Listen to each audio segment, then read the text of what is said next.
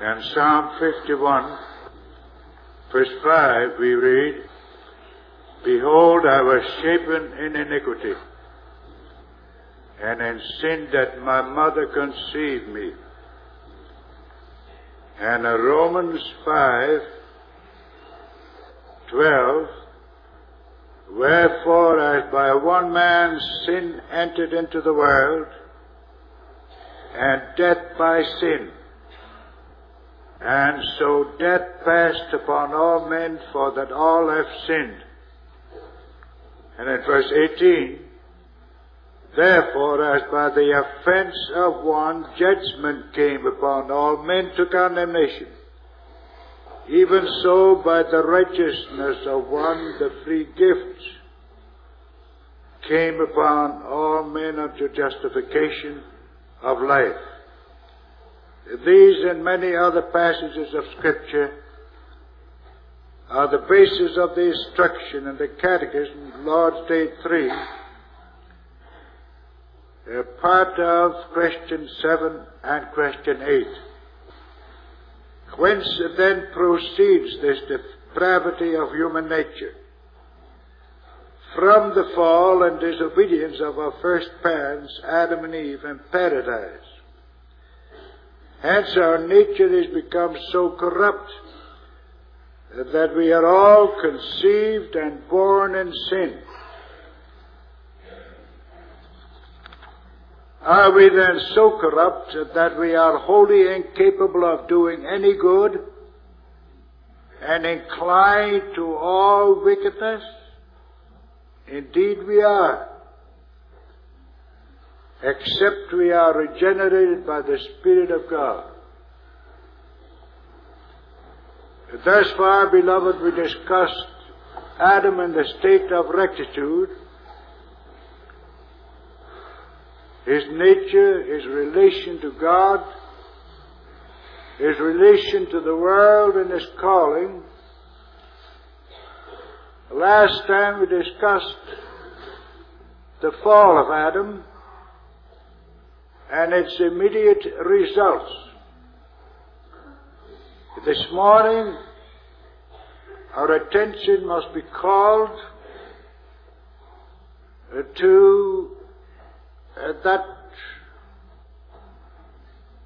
I would almost say horrible doctrine, for horrible it is to man, and no man will receive that doctrine in its full significance of total depravity. And that is not so bad. That's not the worst of it. Scripture and the confessions teach that this total depravity is not something that rests and that finds its origin in the individual man, but in the race, in the fall and disobedience of Adam and Eve. That is much worse. Will you receive it? You never will. You never will. You will certainly rebel against that doctrine, which is nevertheless the clear and pure doctrine of Scripture the clear and concise doctrine of our confessions, and which nevertheless squares with all experience and with all reality. I say, you will never receive it but corrupt it, unless you are regenerated by the Spirit of God. And therefore, in this morning hour, I speak to you on a total depravity. Its source, its nature, its extent, and its development. You know, beloved, every Pelagian and although not as completely, although he camouflages the doctrine a little, every Arminian denies this doctrine of total depravity and especially the truth that that total depravity does not rest in the individual man, but in the race and in Adam, in one that lived at least 6,000 years before we ever lived. Did he want that? The Pelagian says, no. Sin is not in the nature. The nature is not corrupt. Sin is in the act. The act can be performed either as a good act or as an evil act by every man. Every man has a free will so that he can either do good or evil, evil, but the nature is not corrupt. It's not a question of the nature. Sin is a question of the act. That's Pelagianism. And beloved, remember, uh, Pelagianism especially accuses Reformed truth, a Reformed doctrine, and those who teach it uh, that on the basis of this total depravity, we must necessarily deny the responsibility of man. That's one of the main objections, philosophical objections of the Pelagians against the doctrine of total depravity. I say this because you must be, be, beware.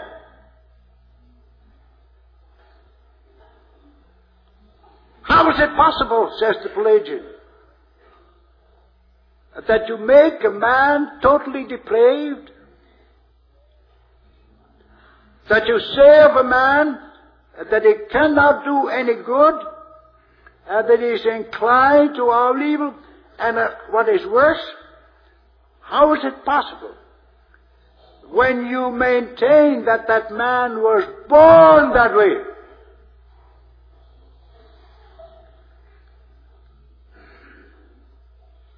So that he never could do any good.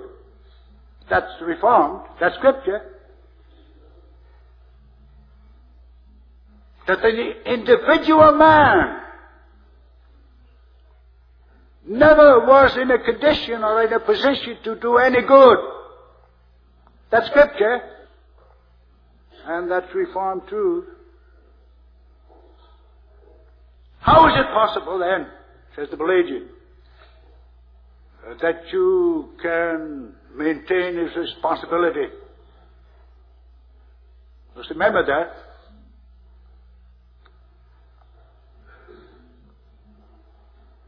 That's important, beloved.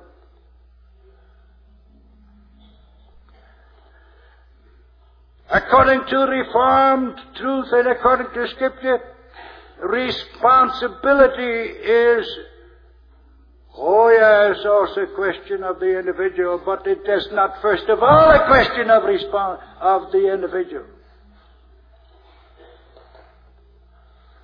Don't you see that? Do you not see that if you make responsibility rest in its root upon the individual sinner, that you accuse God of injustice? Can you not see that, beloved? Don't talk about responsibility unless you see that. Don't you see that?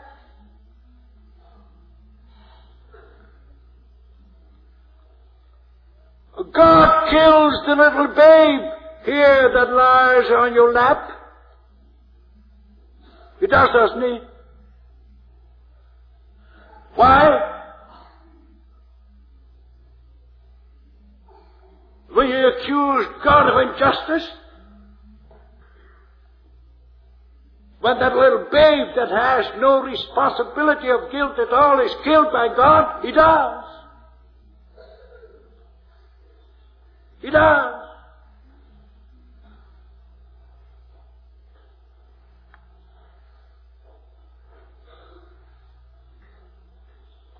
That's what Scripture teaches here too, beloved, in Romans 5. Death, death also was inflicted upon those that did not sin in the, after the similitude of Adam's transgression.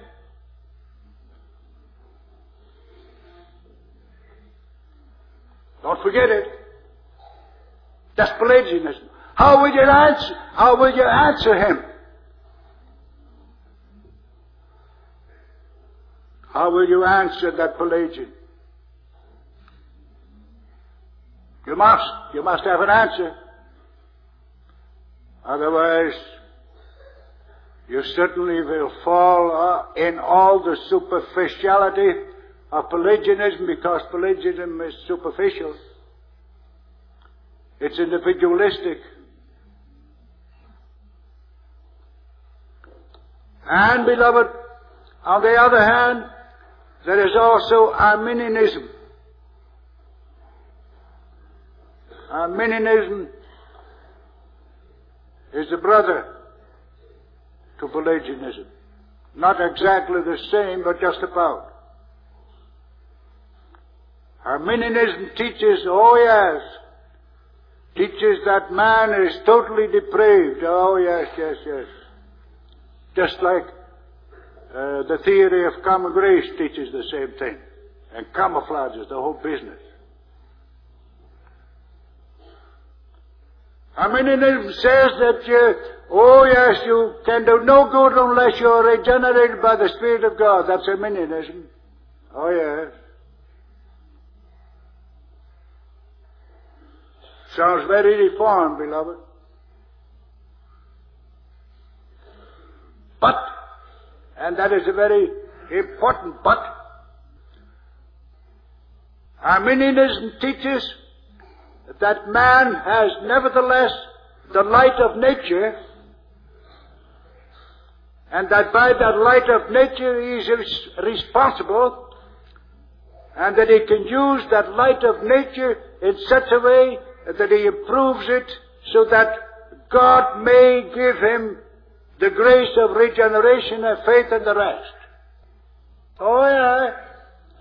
Arminianism is very reformed until you touch that one point. Don't forget. Don't think that you are reformed just because you speak of sovereign grace.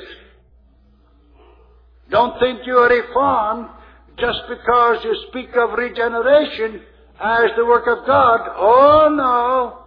Not necessarily, beloved. That's reformed, but it is not distinctly, distinctively reformed yet. Therefore, the question of the Arminians is whether God will reward those that use the light of nature aright with grace. Well, it's all grace, but whether God will give grace, that depends, depends in last analysis on the question whether you use that light of nature. That's Pelagianism, Pelagianism, and that is Arminianism. Reformed doctrine, pure Reformed doctrine, beloved, leaves the whole thing as far as grace is concerned to God. And leaves man in such a state that it is impossible for him to do any good and that he does sin, will sin, and can never do anything else but sin. That's reformed. He cannot do anything. Spiritual, natural, no good, no good before God. Incapable of doing any good and inclined to all evil. That's total depravity. Without apology, without any monkey business,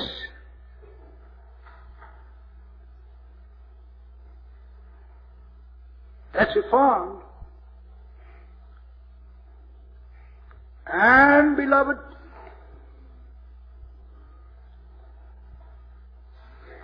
that reformed truth continues to say, when you ask the question, how is it that man is so totally corrupt and depraved that he is incapable of, capable of doing any good, incapable of using the light of nature aright, incapable of accepting Christ, incapable of even willing to accept Christ, incapable of praying, incapable of doing any good at all,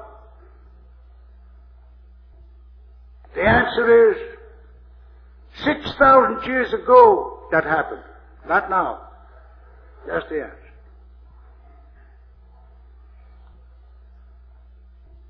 You didn't do that. No, you didn't. You didn't corrupt the nature. No, you didn't. You couldn't. I didn't. No, I didn't. I couldn't. Adam did. Adam and Eve did. 6,000 years ago. That's scripture. Just exactly that. That's the Word of God.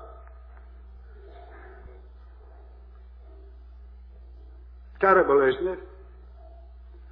How is it? How's that possible? In the first place, beloved, and that's the emphasis of the Heidelberg Catechism, because the whole human race was created organically in Adam. And after Adam received a wife, and Adam and Eve, our first parents, that's the category, organically. Uh, God did not create all kinds of individual men, as no doubt He did create individual angels, uh, but He created a race, an organism. And that race, that organism, had its beginning in our first band. Adam and Eve, and Adam first of all, bore the whole human nature. There was no other human nature than that which was created in Adam. There never would be any other human nature than that which came out of them. And since Adam and Eve corrupted that human nature, therefore we are all born in sin and iniquity. I was shapen in iniquity. And in sin did my mother conceive me. That is the organic line of the explanation of total depravity. You must remember, beloved, otherwise you probably get in trouble, that uh, we must maintain that our nature is born and produced by our parents. We must maintain that. There's difference, as you know, between, as I think you know, different theories as to the origin of the individual soul. Uh, crass creationism uh, maintains that, that the body is produced by the parents, uh, generated by the parents, and born of the parents, and that the soul is created in every individual by God. On the other hand, there are those that, maintain that the entire man is born that is called traducianism. And there are even those, beloved, like Augustine, for instance, the, the well-known old Saint Augustine, Father Augustine, who maintained that the souls were all actually created in Adam. In Adam. We were actually present in Adam when he stretched out his hand to the forbidden fruit. That is called pre-existentianism. The souls were all created before we are born. Beloved, I think on the basis of the incarnation of Christ, especially, I can maintain that we must not have any of those three theories, but that we must make another distinction. The distinction being that the nature is born of the parents. The nature, by nature I mean soul and body soul and body. And that while the nature is born of the parents, God providentially increates in every individual child perhaps at conception or in the development of the nine months before birth God creates in that babe the person. The person is created. The I, the ego, the personal spirit, the nature, soul and body is born. I say, I base that upon the fact that Christ assumed the human nature from the Virgin Mary, while the person of the Son of God inhabited that human nature. Christ certainly shows very plainly that the distinction of nature and person must be made. And so let us remember that. The parents bring forth the nature. And while the parents bring forth the nature, God increates in that nature the person and the ego. And the nature is corrupt. The nature, the human nature. The tree is corrupt. The whole tree is corrupt. And in that nature in that corrupt nature, we are all born as persons. Every one of us. In that nature, we are born as being corrupt, dead in sin and misery, incapable of doing any good and inclined to all evil. That's the organic life. But you ask the question perhaps, how then can God punish me? How is it possible that God can hold me responsible for the sin that I never committed? For the sin that was Adam's sin, and what a terrible accident it is that Adam sinned and that I was born in sin. Isn't that a terrible accident? Can God hold me really responsible when I'm born in sin so that I can never do any good from my birth on? And the answer is, beloved, certainly, certainly. Just as the, Dutch versification of Psalm 51 has it. Het is niet alleen dit kwaad dat roept om straf. Nee, ik ben in ongerechtigheid geboren. En dat roept ook om straf. It is only this, this particular sin that I commit that demands punishment, David means to say. But also the fact that I'm born in sin demands punishment. God holds me responsible for the sin in which I'm born. Accept that, beloved? Why is that true? Because, beloved, Adam was not only the father and the bearer of the human race and nature, but he was the head in the judicial sense of the word, the head. The head.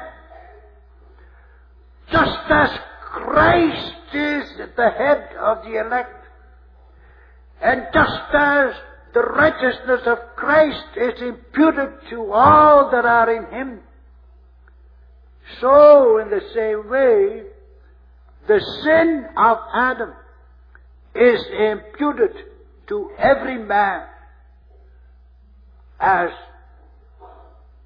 the sin of the head is imputed to those that are in him.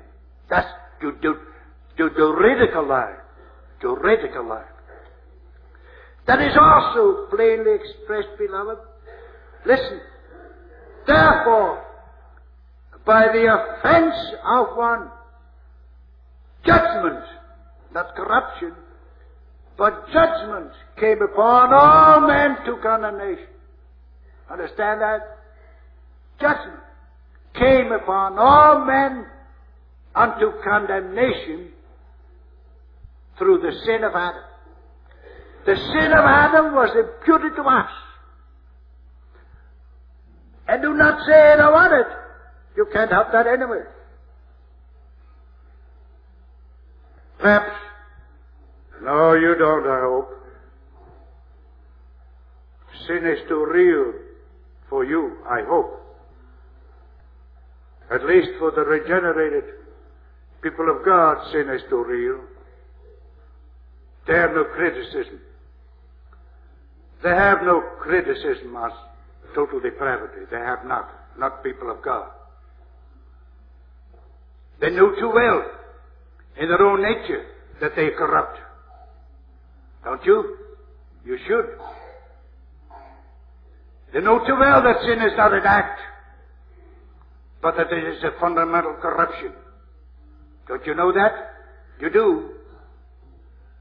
You have no criticism. But beloved, neither must you have any criticism on the way God created the human race.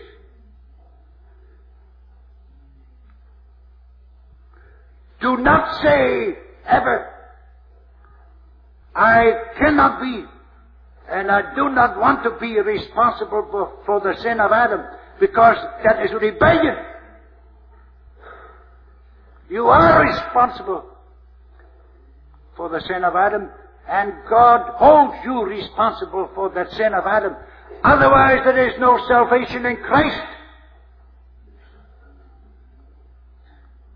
The one falls with the other. Stands or falls with the other. Never say, God had no business creating me in the one man. God had no, had no business to create me in the one head so that I am responsible for the sin of Adam. Beloved, the only answer you receive from Scripture is this. Who art thou, O man, that answers against God? God did it. That's plain from Scripture. God did create you and me in the one man. God did hold, does hold you and me responsible for the sin of Adam. God is right.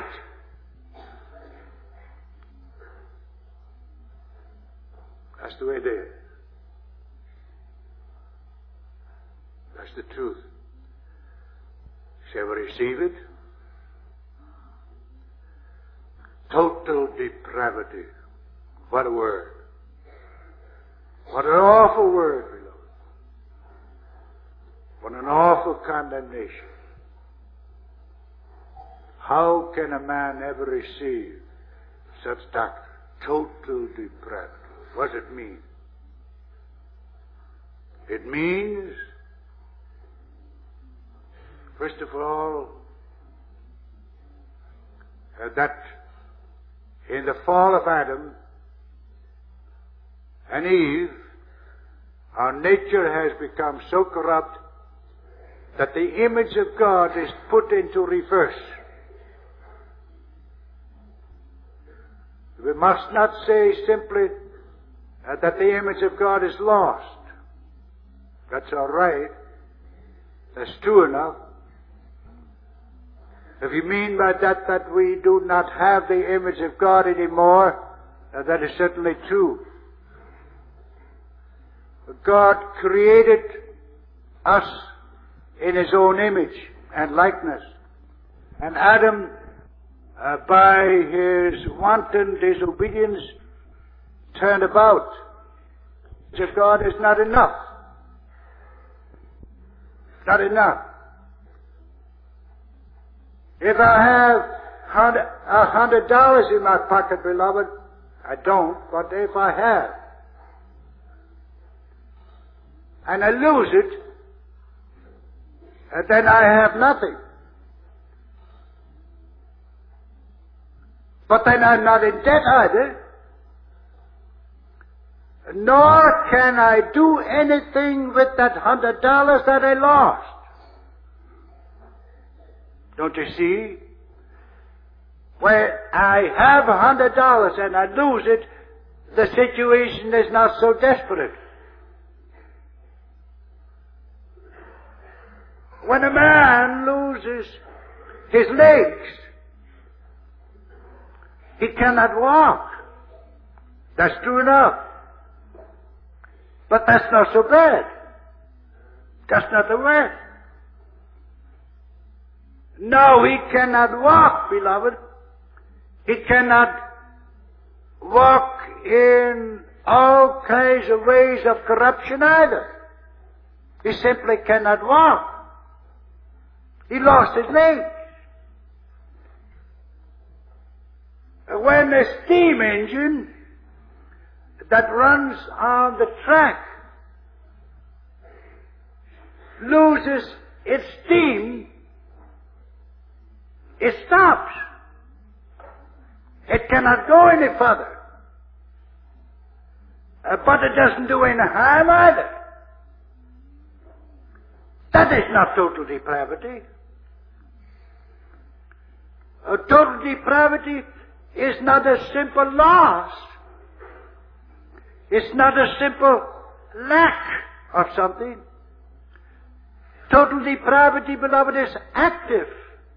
It is active. When a steam engine loses its steam, the engine is not active. But a sinner, when he falls into sin, and his nature becomes corrupt, he is still active. He's dead, oh yes, but he's actively dead. He's dead and he's active in that death. When a man loses his leg, he cannot kick anybody in the face.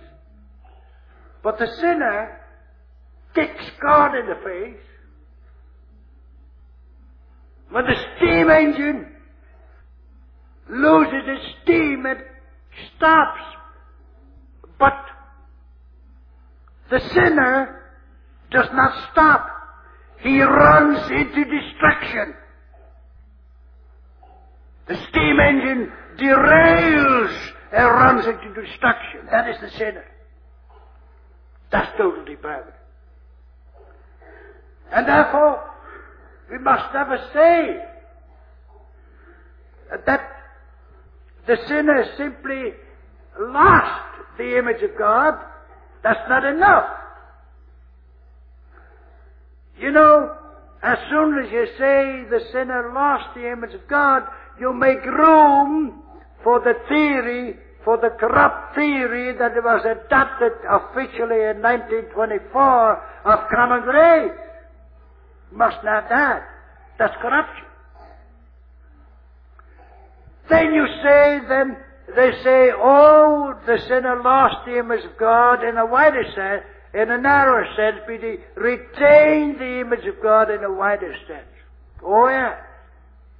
And therefore, uh, by common grace, that sinner that is totally depraved does wonders. Must have that. We must maintain, beloved, the language of the catechism. Total depravity means that we are wholly inclined to all evil and wholly incapable of any good. That's what we must, must maintain. That's, that's the confession. That's scripture. Oh yes, that's scripture. I don't want to take time because I have no time. But read when you come home how terrible total depravity is. Now Romans 3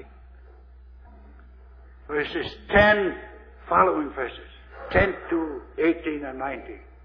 Read that when you come home. That's total depravity. Total depravity means that Adam stood in the state of righteousness upright. Adam had positively the image of God in him. Adam's nature, beloved, turned in heart and mind and soul and strength to God. It's all his inclination. That was the image of God. Adam's nature was motivated by knowledge of God, by righteousness, by holiness, and therefore the whole nature turned in the love of God to God. Sin does not mean that Adam became neutral. Sin means, beloved, that Adam still is a moral, intellectual, responsible creature before God. Yes, he is. Uh, Uh, but sin means that that active, moral, intellectual creature turns in the spiritual, ethical sense of the word right around and now faces the devil. That's sin, that's total depravity. That's all. Adam's knowledge did not become lack of knowledge. It became love of the lie. Adam's righteousness did not become lack of righteousness. It became love of iniquity.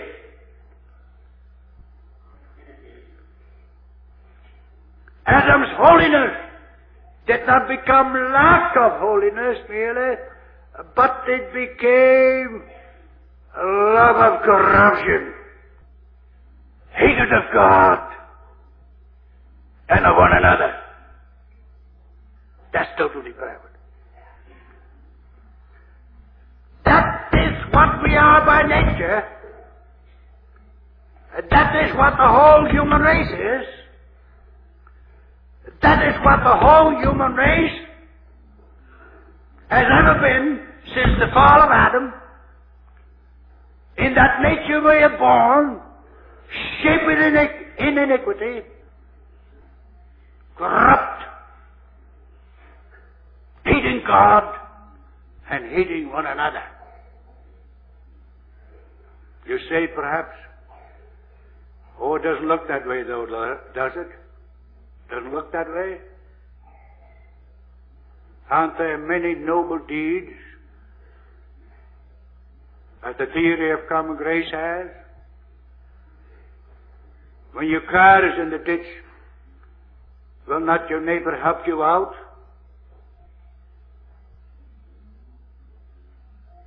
When your child is sick, will not the hospital receive it? When you have a funeral, do not your neighbors come to sympathize with you? Is that good? As my lawyer said in court in 1924, if I, there's a man with a broken leg in the gutter and I help him, is that not good? I counter questioned at the time and asked, Are you regenerated?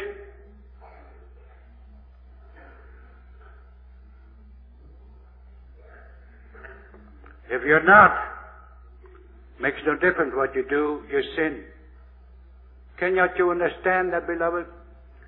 Oh, the nature of man knows what is good for himself. He knows that. He knows that he mustn't sin too much. He knows that it is no good to do corrupt business, to lie too much. He knows that it is not good to have too much divorce and too much adultery and too much thievery and too much war. He knows all that and he tries to keep within bounds.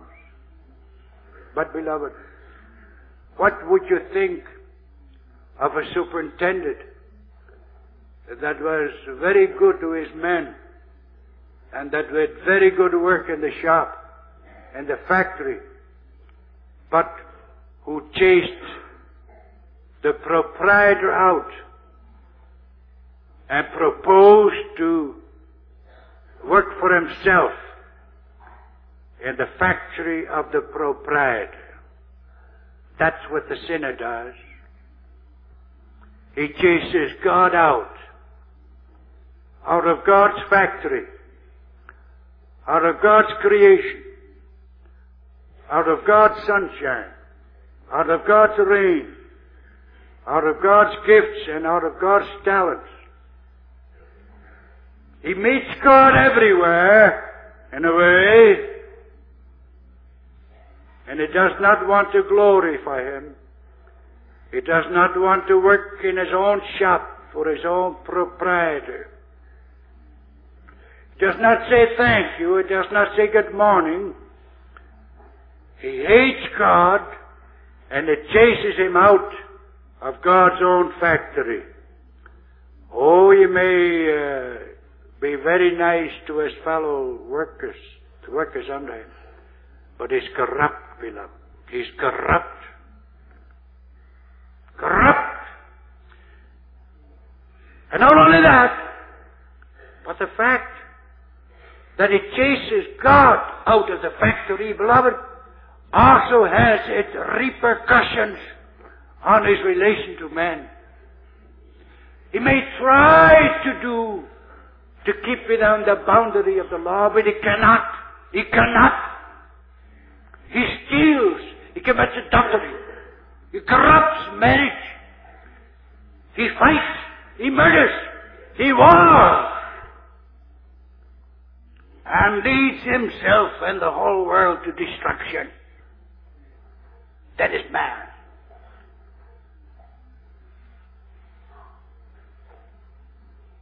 And beloved, oh, I have no more time, but one more remark. One or two.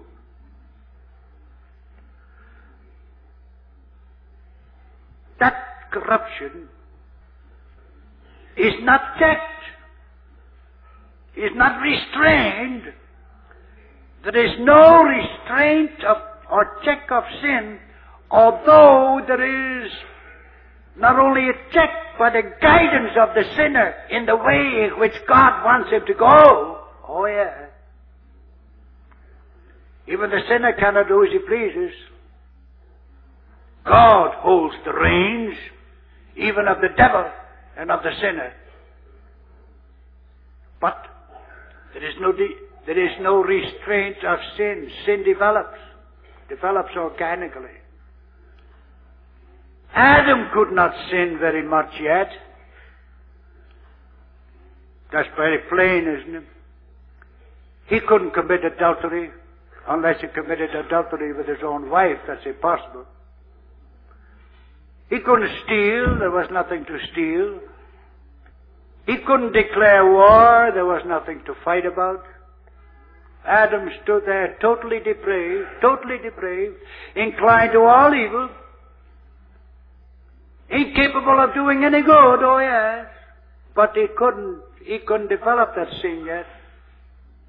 But when that race develops, beloved, develops, then one commits this sin, the other commits that sin. All are equally depraved, but all do not commit the same sin. Some cannot commit adultery, some cannot see blood, some do not care to steal, and so on and so forth. Others steal, others commit adultery, others, oh, others uh, have false witness against the neighbor, and so on and so forth. Others commit idolatry. But, beloved, sin organically develops. That's why you read in Scripture that it shall be more tolerable for Capernaum and Bethsaida than for Sodom and Gomorrah. And it shall be more tolerable undoubtedly in the day of judgment for Jerusalem than for Rome and it shall be more tolerable for the anti- for Jerusalem and for Sodom and Gomorrah than for the Antichrist in the last time.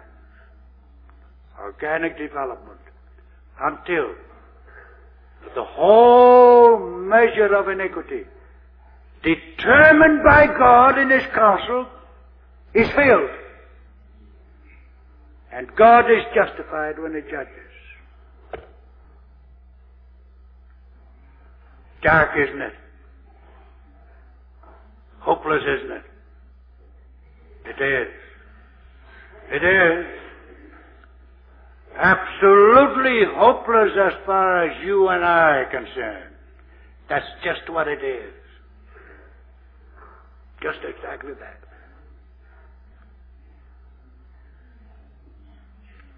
There's only one hope. Grace grace. There's only one way out. Christ.